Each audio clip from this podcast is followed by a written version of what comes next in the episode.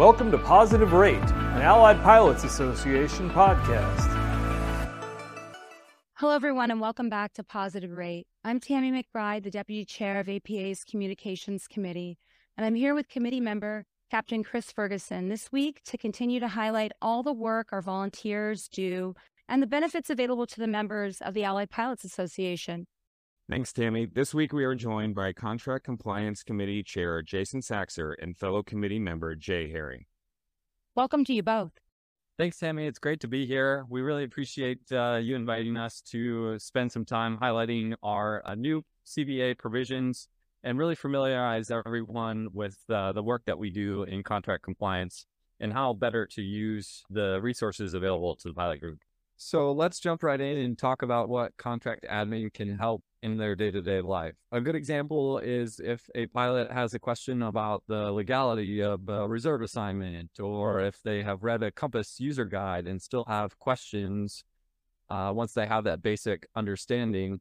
Contract admin should really be the go to heat of the moment battle question that needs clarification. Can you elaborate on what you do with your team on contract compliance and help us understand when our pilot should contact contract compliance instead of calling contract admin?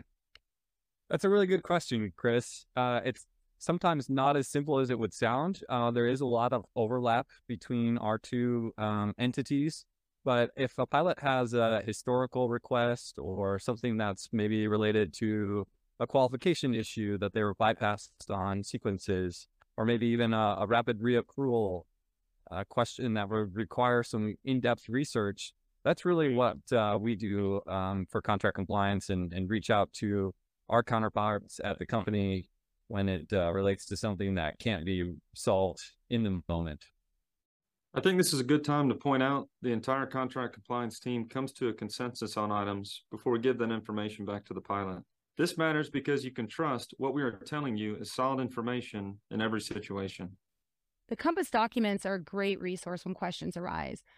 But what do you suggest for our pilots wanting to learn more about the new contract beyond the Compass documents? Yeah, Tami, on uh, September 13th, we had over 400 pilots join us on Zoom uh, where the team answered well over 300 questions. Some of those could have been answered by reading the documents, but the education piece that uh, contract compliance performs is a big part of our job. Uh, our next date is for October 25th at 9 a.m. It is a uh, in person in Dallas, and we already have about 40 people signed up for that. And uh, it will also be broadcast on Zoom. If you head over to the APA homepage, click on committees, contract compliance, it'll have the uh, most up to date uh, link to join the next iteration of the contract training course. These courses are really the the bread and butter of our education and is how the pilots can be really become experts in their new contract, which is really what we strive for. We need 15,000 experts um, on all the related provisions of the, the new contract. Jason, that's very true. If our pilots have an issue on the line and need to talk to someone, they're always welcome to call our APA contract admins who are available from 7 a.m. to 7 p.m. Central Time, seven days a week. They can call the main APA number and select option three from the menu. Contract compliance members are available 24 7. That's right, Chris. The contract compliance team is available 24 7. However, we really like to restrict those after hours phone calls from 7 p.m. to 7 a.m to time sensitive issues that require immediate intervention. We don't want you calling us at 9 p.m. to talk about your vacation bid for next year, although we're happy to talk anytime. Any chance you guys are up for some questions about the new contract we're having a little bit of confusion with? Yeah, Jay, why don't we see what they can come up with? One I've heard a lot is uh, when will I be paid for my reassignment premium sit time under the new CBA provisions? Yeah, Tami, you'll be paid in accordance with LOA 23004, paragraph 5. The implementation timeline is located at the bottom of the 2023 CBA. Essentially, the company and the union agreed that since these calculations will be manual, the company has some time to pay them out until the automatic calculation has been programmed. What should I do if I was assigned a reserve sequence out of order? Tami, that's another good question the pilot really has two options. The first is to call contract admin, have them do a little bit of research, make sure that they are in the correct group or the pilot that they think that should have been assigned the sequence may not have the qualification or might be on the sick list. The alternative to that is the pilot can go straight to the crew scheduler and ask them to do a similar research aspect to see why the pilot uh, was bypassed or if the assignment was indeed out of order and correct the mistake. About one more, one that everybody always has a question about. What is the difference between a reschedule and a reassignment? Yeah, good question. We get that uh, quite often. So, first off, not every schedule change is a reassignment. And I recommend pilots reading the Compass Guide, Schedule Changes. It's got a lot of good information uh, located in it. So, in the CBA, Section 2A55 talks about a reassignment. And then CBA, Section 2A60 will talk about a reschedule. Um, basically, a reassignment occurs when you are legal for your sequence. A reschedule occurs when you can no longer continue with your sequence due to a sequence disruption. That's right, Jay. And just to sum that up even a little bit more, a reassignment occurs when you are the solution to a problem. A reschedule or even recovery obligation is when you are the problem rather than the solution. Thanks, guys. That covered a lot of the most common issues we're seeing on the line. But what are some of the things that can help our pilots when they run across odd issues or when reassignments happen?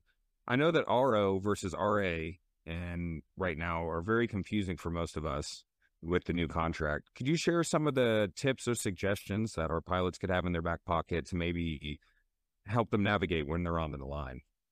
Those are some good questions, Chris. And I'll reiterate what Jay talked about with the definitions of those two contractual terms. That's a really good starting place.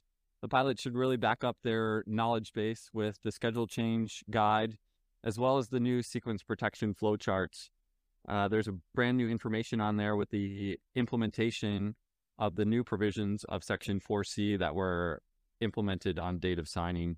Those will really be a, a helpful starting point and then the pilot can follow that up with a call to contract admin or contract compliance if it's a time sensitive issue in the heat of battle. Do you have any tips for members on reserve?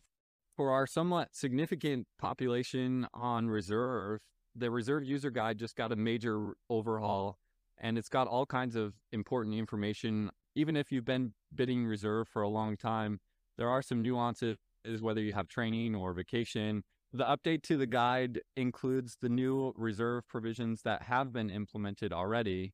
Of course, the reserve assignment system isn't live yet, but there are new provisions such as being flown into a DFP or the reassignment premium that now applies to all pilots, especially those reserves. It, it pays above guarantee.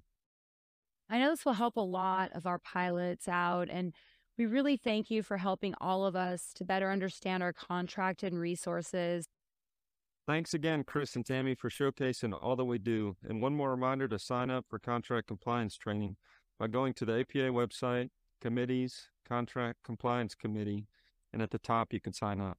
That's an excellent reminder, Jay. Just remember that your contract compliance team, along with the admins, are monitoring your contract 24 7, just like all the pilots should be. We hope to see everybody on October 25th for our next training course. Thank you for staying engaged. Next week on Positive Rate, we'll be visiting with the Benefits Committee to talk about the many benefits for pilots and their families from the company, the union, and get some pointers on open enrollment.